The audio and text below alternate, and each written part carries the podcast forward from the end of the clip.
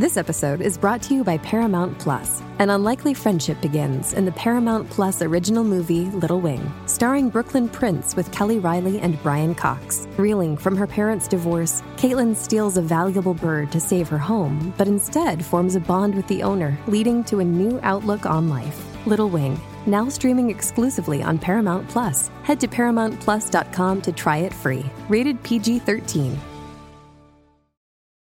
Find a fresh take on a fall getaway to Wilmington, North Carolina and beaches. Enjoy hiking trails in a state park, fresh seafood with a side of live music, and fall festivals galore. Then live it up along the Riverwalk in Wilmington's historic downtown. With three island beaches, Carolina, Kure, and Wrightsville, and a vibrant downtown, you get the best of the Carolina coast all in one place. Plan your fall getaway at WilmingtonandBeachesVacation.com.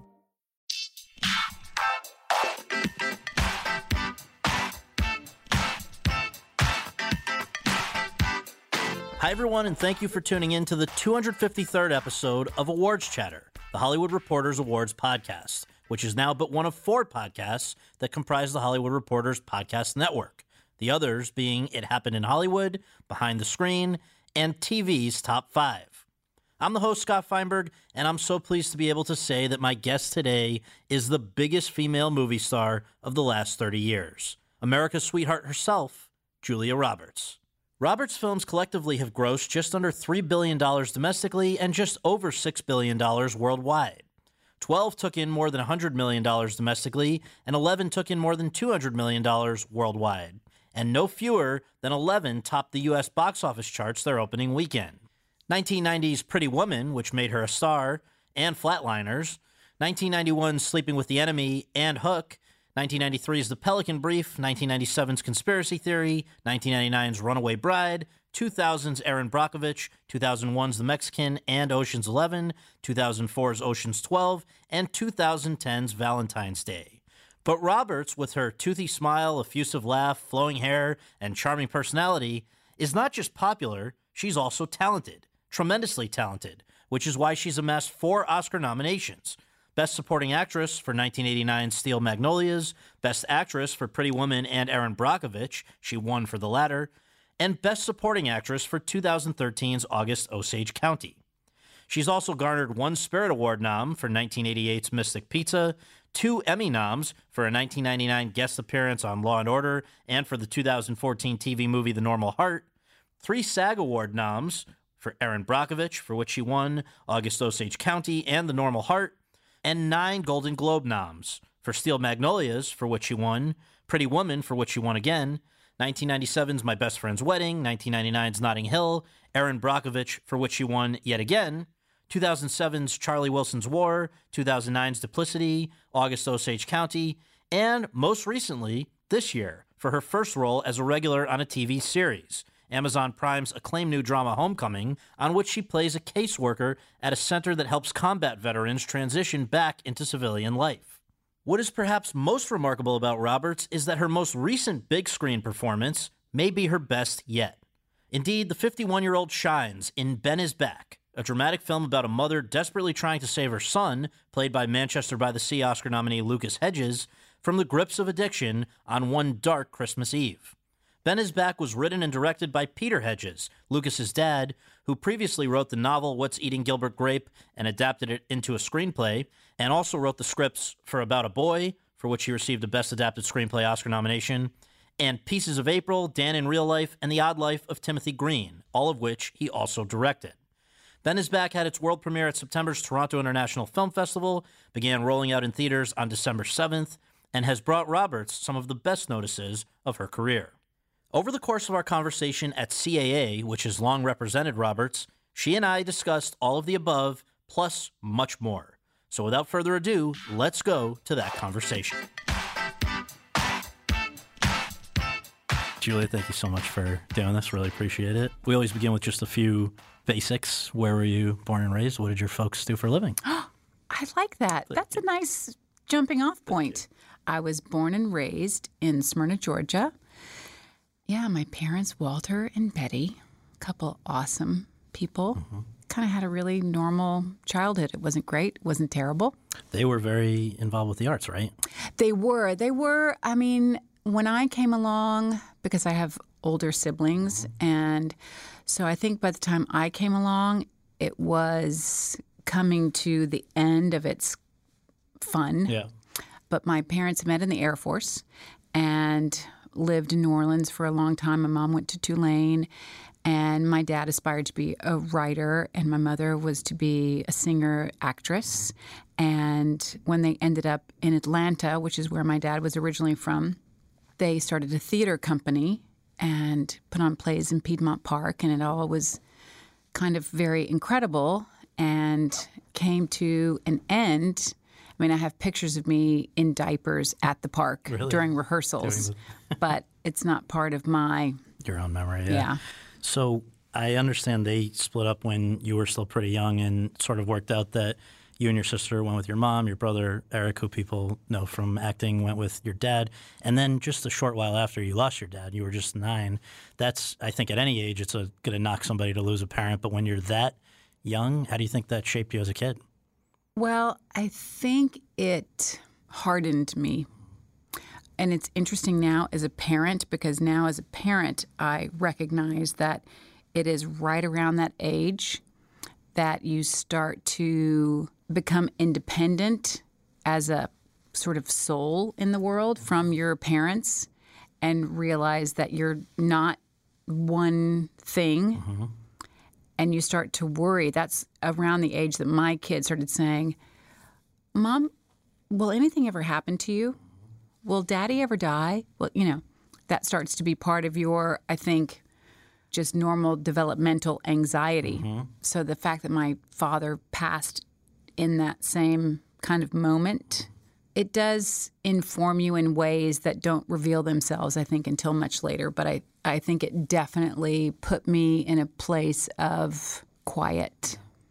So if we were to, you know, run into somebody who was in middle school or high school with you, and we said, "What was Julia like in those days?" Are we going to hear you were the pretty popular girl or the theater girl, or you know, how would they remember you?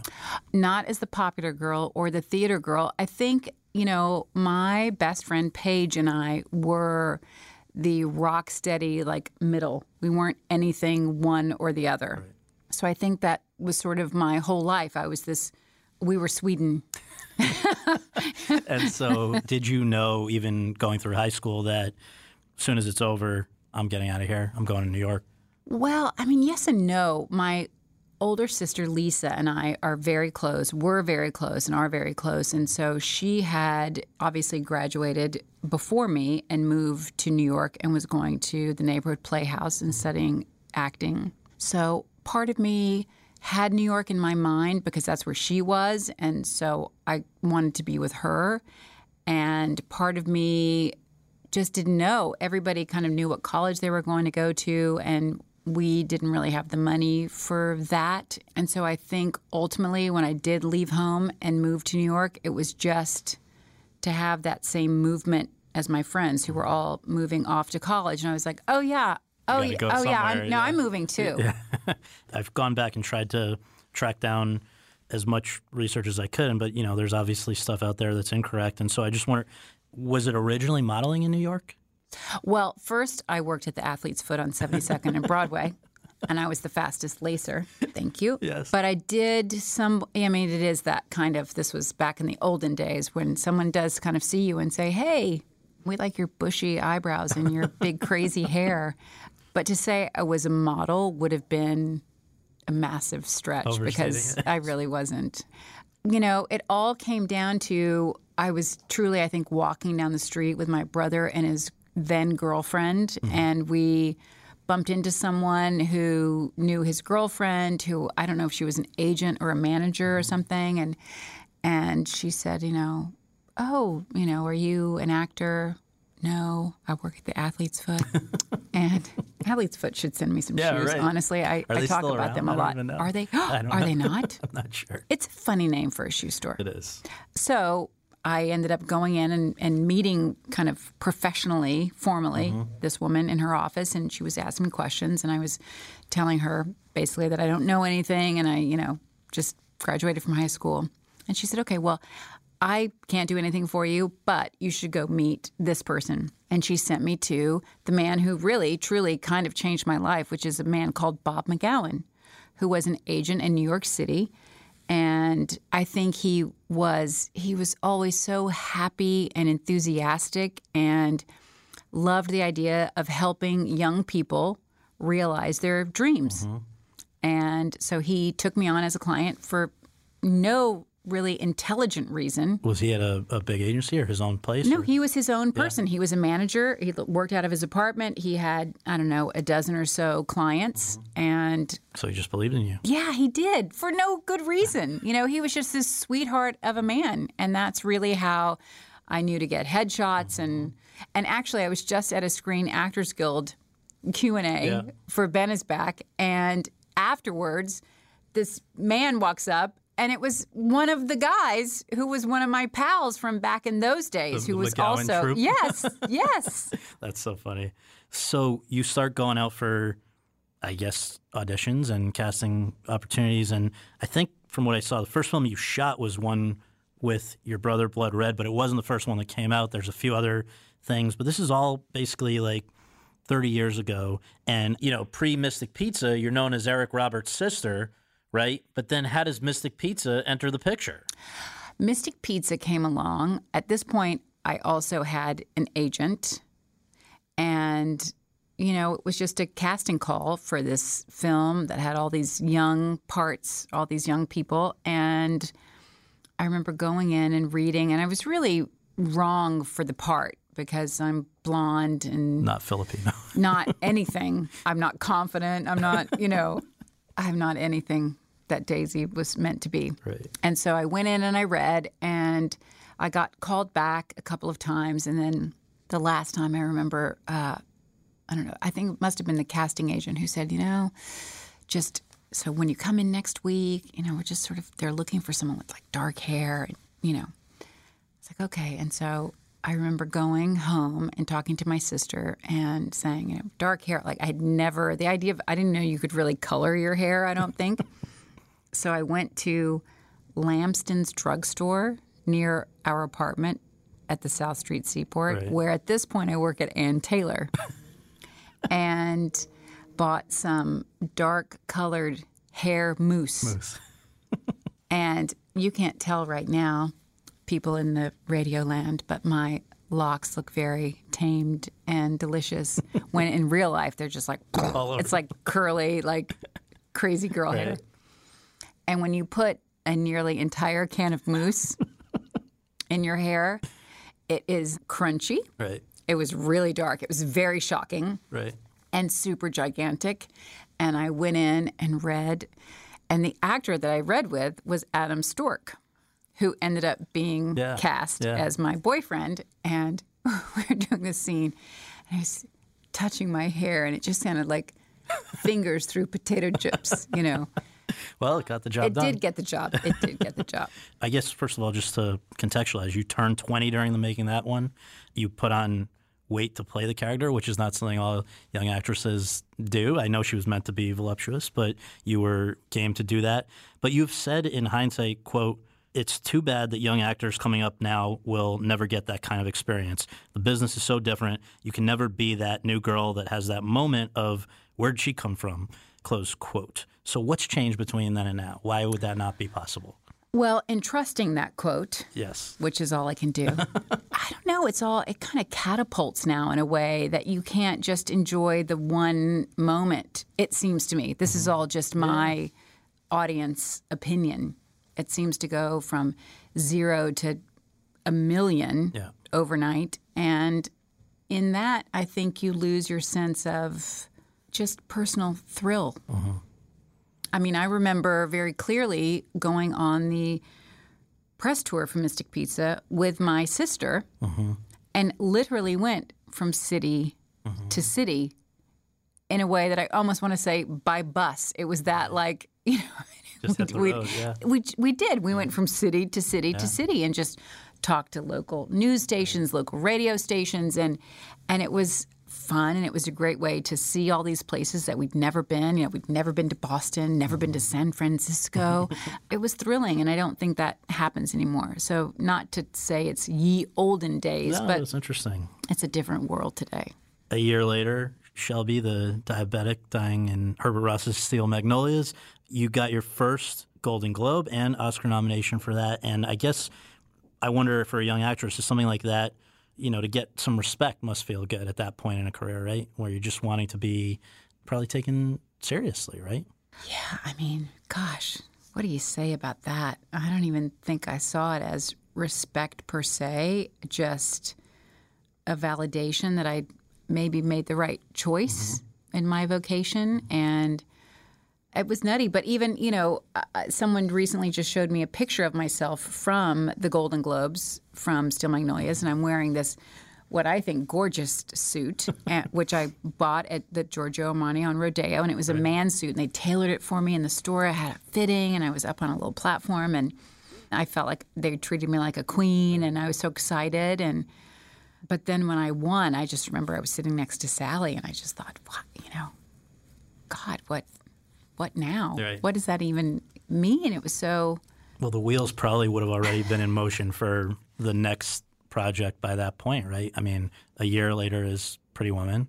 But what was interesting, it seems like when you signed on, first of all, or when you first were circling that, it was not called Pretty Woman, it was called 3000. Mm-hmm. And it was not a comedy. So mm-hmm. for them to have looked at you at that point, it was not because they saw romantic comedy potential. And for you to go after the project, it was not because you had any idea what it would become. So what, how did that evolve to to what it became, which I guess really was the big turning point?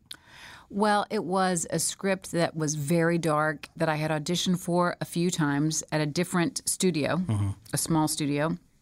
And it seemed like they wanted me for the job. And I was super excited and happy. And then that, I mean, to call it a studio, I guess it was just a film company, mm-hmm. folded Oh wow. over a weekend. And so all my promise just was gone that I had this job. Right. And then very quickly, the property was picked up by Disney. And very quickly, in my mind, mm-hmm. Garry Marshall came on to direct it. And so they called me and said, Well, they've decided since you were sort of attached to this that they will see you in this new iteration of what it will be. And I was like, But wait, I don't. How's a prostitute gonna be in a Disney movie? I don't Yeah. get it. It's a Disney movie. She's a drug addict. Like Right. I'm a little confused. Garry Marshall. And I went in to meet Garry, and really it was just such a big moment in my life because, as I have often said to him and to anyone who will listen to me talk, you know, I say Garry Marshall raised me Right. because I think he raised most people my age. Yeah. And I just went in and I was so like nervous. And he said, So, what is it with you? Some people say they can't dress you up. Some people say you can't dress you down. So, what is it with you? I was like, I have no idea. You answered What? Right.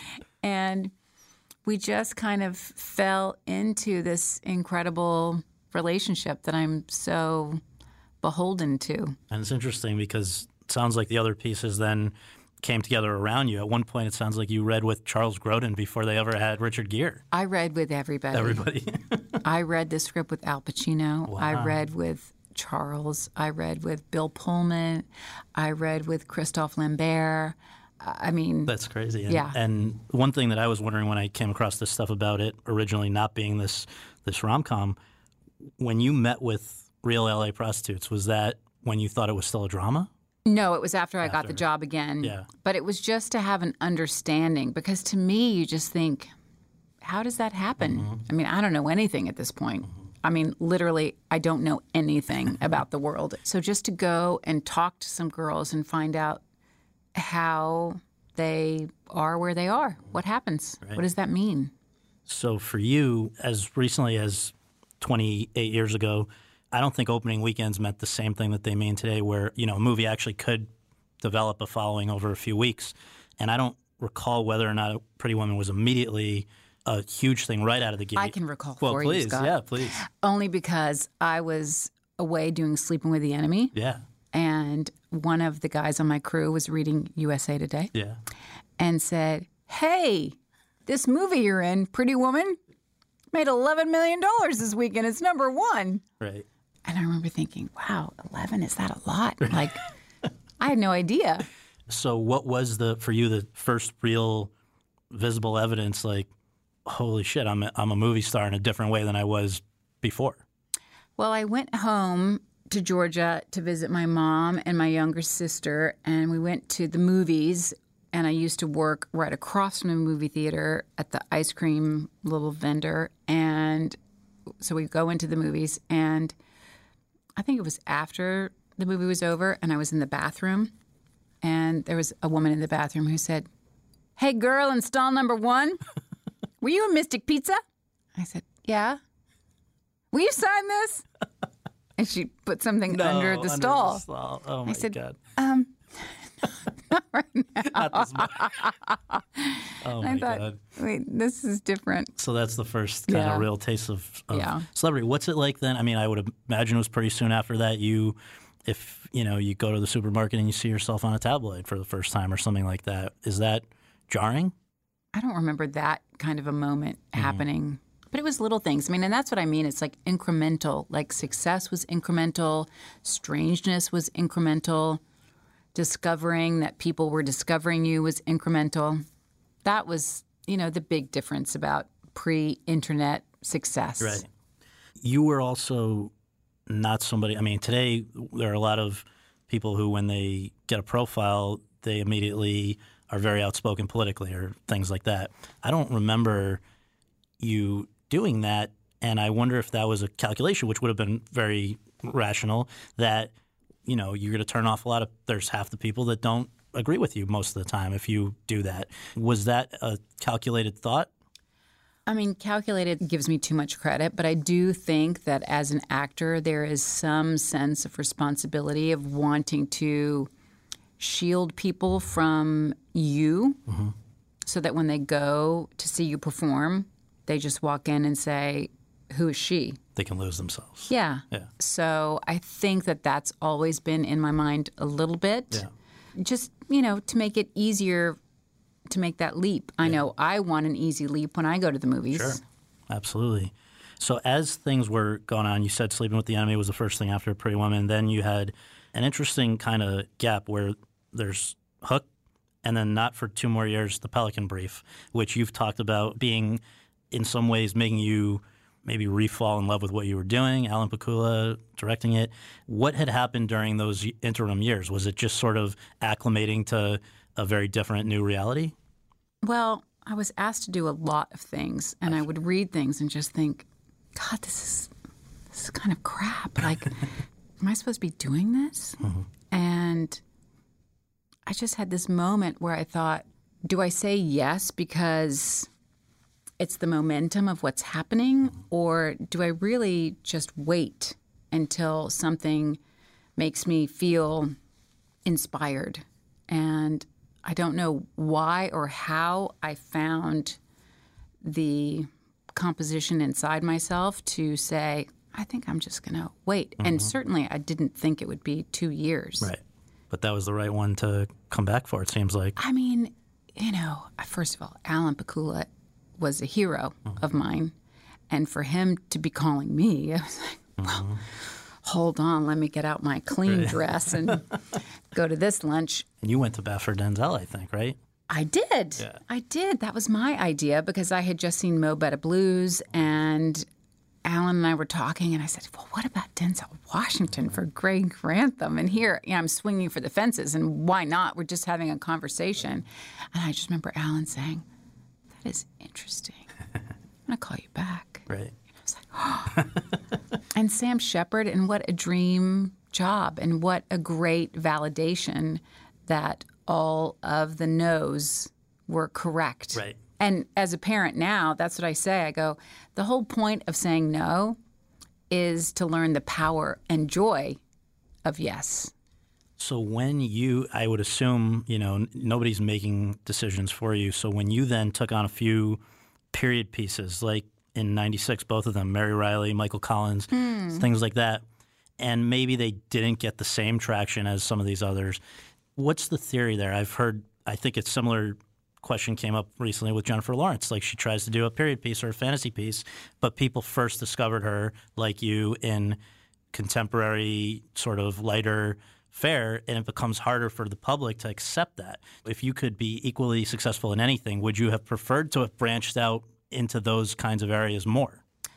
Uh, more, there's still more to come, yeah. but I think I was making decisions that I still stand by. Yeah. I mean, to work with Stephen Frears and to work with Neil Jordan, these are badges of honor on my Girl Scout actor totally. sash.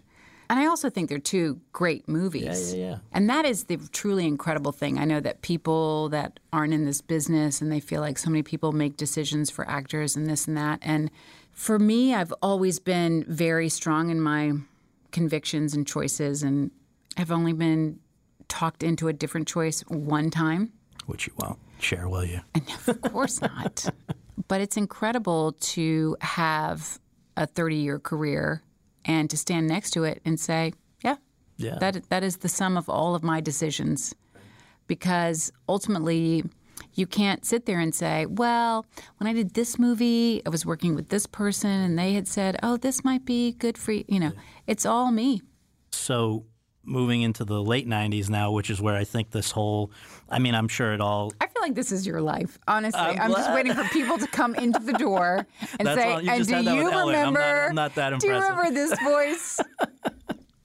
I mean, this whole concept of America's sweetheart, I mean, there's been things like that with Mary Pickford going back right to the very beginning. There's somebody that people really relate to and like, and I think that was probably cemented with these movies over the summers in the late '90s. Let's just remind people: My Best Friend's Wedding, Notting Hill, Runaway Bride. And also being in a movie called America's Sweetheart, even well, though I wasn't yes. the America's Sweetheart, it does kind of seal the deal. You're very generous to share that with somebody else.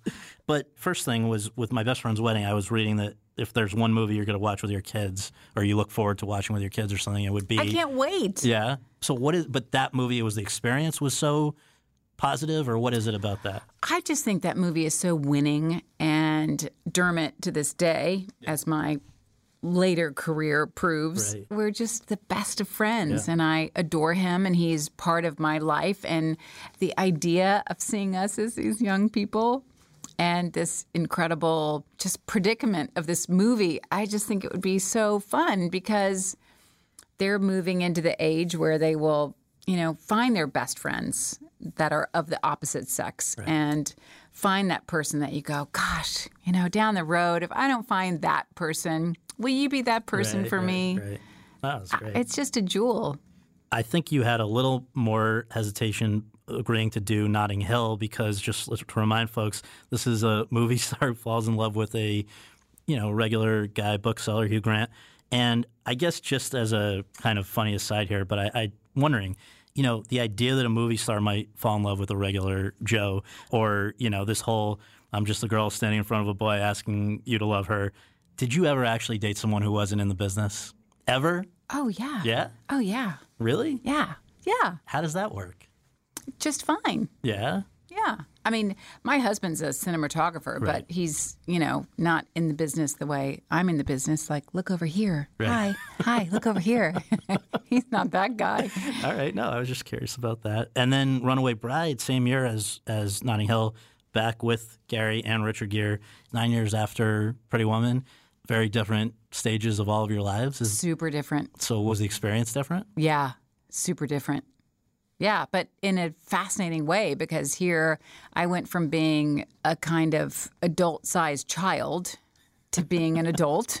So that was one difference for me, Right. a big difference. Yeah, no, it was a different story, a different place, a different time. And I think Garry was the most the same. He was the glue. Mm-hmm. It was interesting because you do think it's all going to be the same, but of course it's not. I have so much more experience, I have so much more life. Mm-hmm. I mean, I loved it, but it was extraordinarily different. It was like being with a whole new. Right, right, right. Yeah. Year after that is the one that people will remember you you won your Oscar for, Erin Brockovich with Soderbergh. It seemed like that meant and as I would expect it would, for for most people would mean you know meant a lot to you, but I wonder why because at that point you know that you're popular with the public, you know that you're I would think respected in the industry. What is it about an Oscar, and was it maybe because it was for that specific role, which had demanded something of you that others hadn't, or what was it that you know why that meant as much to you as it seemed to? I think it was working with Stephen. You know, he had come to meet me when I was doing Runaway Bride, mm-hmm. and I had worked late, and I came home to my apartment, and he was waiting outside my doors, and I was like, "Oh, I'm so sorry, I was so late," and and I thought he had. We were in Baltimore. I thought he had taken the train down from New York. He'd flown from California, so I was like, oh, "Oh, good God, you know." You've made a terrible mistake. You should not have come all this way to talk to me. And we had this great conversation and such a a kind of meeting of the minds. And I I don't know, he's he's really one of my favorite humans. He just is. His whole point of view, his approach, his his demeanor, his work ethic. I just I marvel at him to this day. And so I think so much of what moved me about that moment was the experience and the collaboration of it and and the story and how I felt about it. Aaron Eckhart mm-hmm. was just such a great partner and God, and it just wasn't in any way painful. Yeah.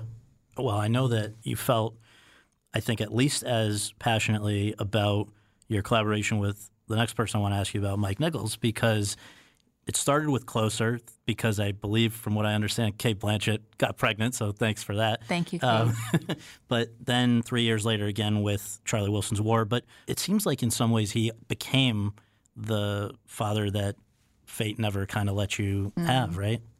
He was. I mean, he was. And really, Stephen and Mike were so close.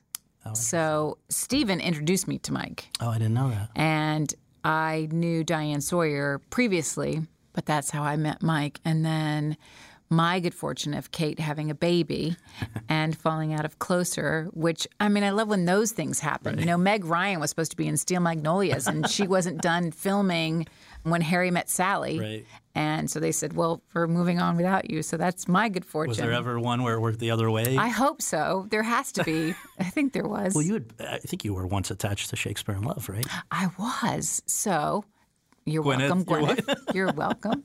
But that's the fun thing about the business. If you're around long enough, right. you know, it does kind of feel like, it and ultimately yeah. you do realize it's better for you and it's, you know, and Mike was just, I can remember really every moment from this moment we met at the Bel Air Hotel for Closer. And I was so nervous that I got there mm, 40 minutes early and I sat in the car on the street and I just was like. Nervous because of all the great cheeks. movies that he'd made that yes, you knew about. Yeah. He is, I mean, he's, yeah. he's the greatest of all time. Yeah. Well, one other collaboration I'm just going to hit on because, again, it was two within a very short period of time and it's a very different person, I guess. But you know, you seem to like working with each other. Is Ryan Murphy? Yes. We had Eat, Pray, Love in 2010, and then your first sort of dabbling into TV, which will continue obviously a few years after, but with the Normal Heart, the TV movie. I guess you had really had a moving experience with Eat, Pray, Love that made you want to continue. Well, Ryan is an exceptional person. We just had his birthday dinner a few nights ago. And there's something about Ryan that is so open and interested and positive. I mean, I'm very happy and optimistic, and he's not that, but he is just interested in the promise. Mm-hmm. And he is really very positive and I just, I don't know, whenever I'm with him, I'm just so happy to be in a space with him and we're so different you know? I just i love it. And so when we did eat pray love it was incredible and i think we we had a great time together. And then for the normal heart that was something that had been around for such a long time and i had people had you know asked me about it mm-hmm. before. Mm-hmm. and when he got his hands on it i thought it's perfect. It's in the right hands. Right. he is he is the person to shepherd this incredible story to the masses. Totally one last pre 2018 question is going to be about August Osage County, you and Meryl, I believe, share an agent. Maybe at that time, I don't know. And there was some idea that, you know, be of course it would be cool to get get you two in, a, in something together. When she, we had her on here a couple years ago, and she was saying that when she does a project, it now precedes her. This whole greatest actress alive, greatest actress ever. This whole there's a something that she feels she What a has burden. to. I know What what a right, bummer. but she feels. Like, but like when you get to a Poor set Meryl. and you're. but like you have to not you know with with a, a, a young co-star she feels it takes a couple days to diffuse the situation Mm-hmm. and i'm thinking there aren't many other people that have something like that where it's probably their co-stars have are so kind of jolted by just being in the room with a person i think it might apply to you as well so i'm wondering do you have a technique obviously this is just bouncing off of August Osage, not about August Osage, but you go on a movie with a young guy like Lucas Hedges, who's probably known about you for as long as he can remember, and is probably to some extent crapping his pants. How do you make yourself human to that person? Well, I did the same thing with Lucas that I did with Meryl. I just I try to make them feel comfortable. Right. I'm using my radio voice. No, you just want someone to see the human of you. Mm-hmm. That's what Meryl wants. That's what I want. That's what Lucas wants. Mm-hmm. So that you feel safe. So that you can play with this person, so that you can be spontaneous, so that you can. I mean, it's in my case with Meryl, it's so that we can kind of literally and metaphorically beat each other up and just talk about the fish bitch and you know.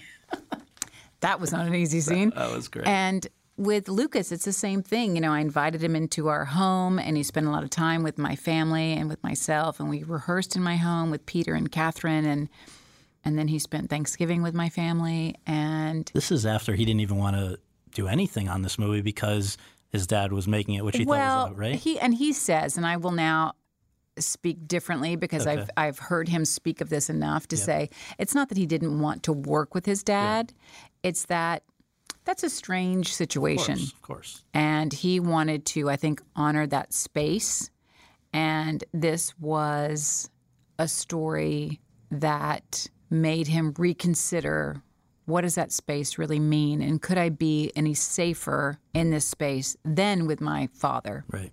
I can't really imagine it. And I did feel like the girl between two hedges.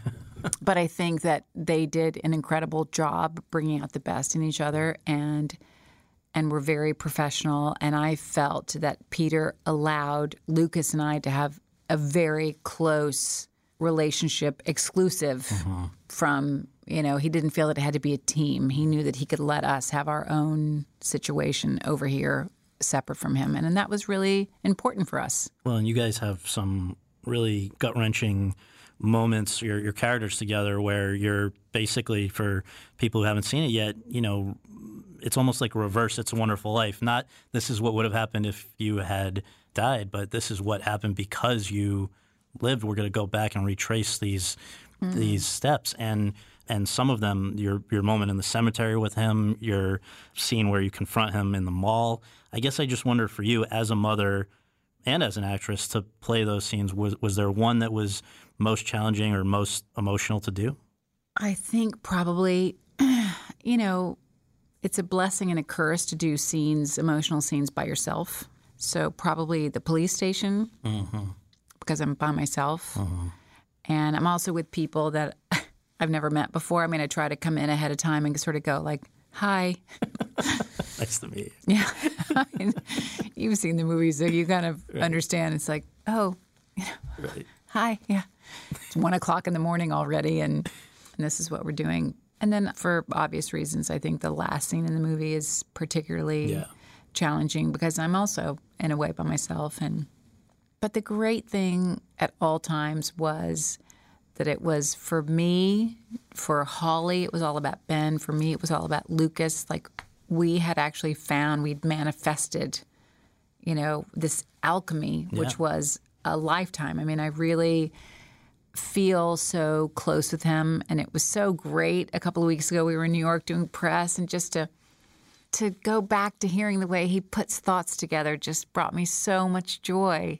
but when you first signed up for that movie what was it i mean i wonder if the, if you notice any patterns in the projects that you personally respond to the most? If, you know, to me, it seems like in Holly, there's a little bit of the Erin Brockovich refusing to take no for an answer or give up. There's certain other, I think there's strands that I see. Do you see anything that runs through all the work?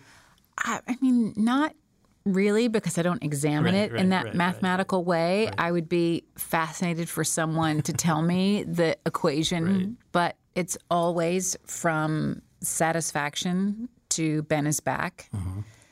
Less about rent for Ben is back than satisfaction, but it's all just kind of a feeling in my stomach where I say, "Oh yeah, I want to be part of this." You kind of know, Yeah. you don't have to sleep on it. Never.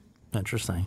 I want to mention because you did get a Golden Globe nomination this week for another thing called Homecoming, Oh, which yeah. is great on Amazon Prime and from a podcast. So you know you're you're the best thing that's happened to podcasts in a in a long time. Yay. So your first role as a series regular on TV. Every episode is directed by Sam Esmail. It's at the vanguard of these shows that are bringing back the half hour drama. What does it tell us about the state of film and the state of TV that even the person maybe most synonymous with the phrase movie star is now doing TV? Gosh, you're so flattering. I don't even know how to kind of, I just have to take a little moment to absorb all that. I just, it's content, right? And TV has expanded. I mean, when I was a young person, there was two, four, seven, 12, and UHF. Channel 17. What the hell was that? That's all there was, right? And so now there's just there's so much more space and with that brings content and with that brings the brilliance of a really incredible person like Sam Esmail who is my true dear friend now. It's a great show. I guess with the last like 90 seconds here, if we can, I would love to do. We often close with a rapid fire. Just the first thing that comes to your mind, nothing too crazy. Would you do another rom com? Of course. Yeah. Yeah. Okay. Do you have any interest in directing? Very little. Yeah. I mean, not, a- to say none, right, right, but right. just to say it's minuscule.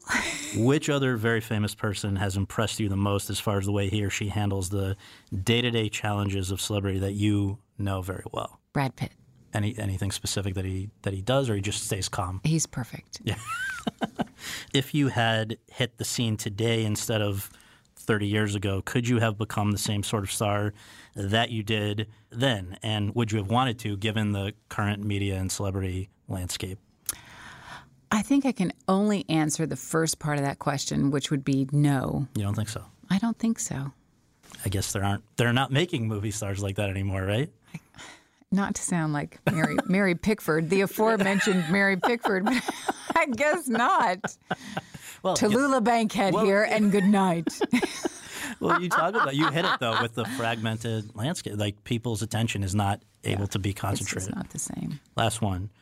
What do you miss most about anonymity? And in hindsight, was it worth giving it up to do what you do? Going to amusement parks, and yes. Interesting. Thank you so much. I really Thank appreciate you. it. Nice to talk to you. This is your life. good night, Mary Pickford. Awesome. Thanks so much. Thank you, Scott.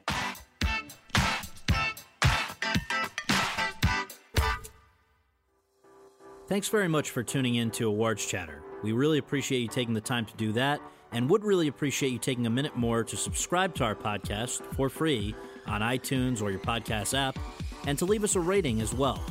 If you have any questions, comments, or concerns, you can reach me via Twitter at twitter.com slash Scott Feinberg. And you can follow all of my coverage between episodes at thr.com slash the race. Until next time, thanks for joining us.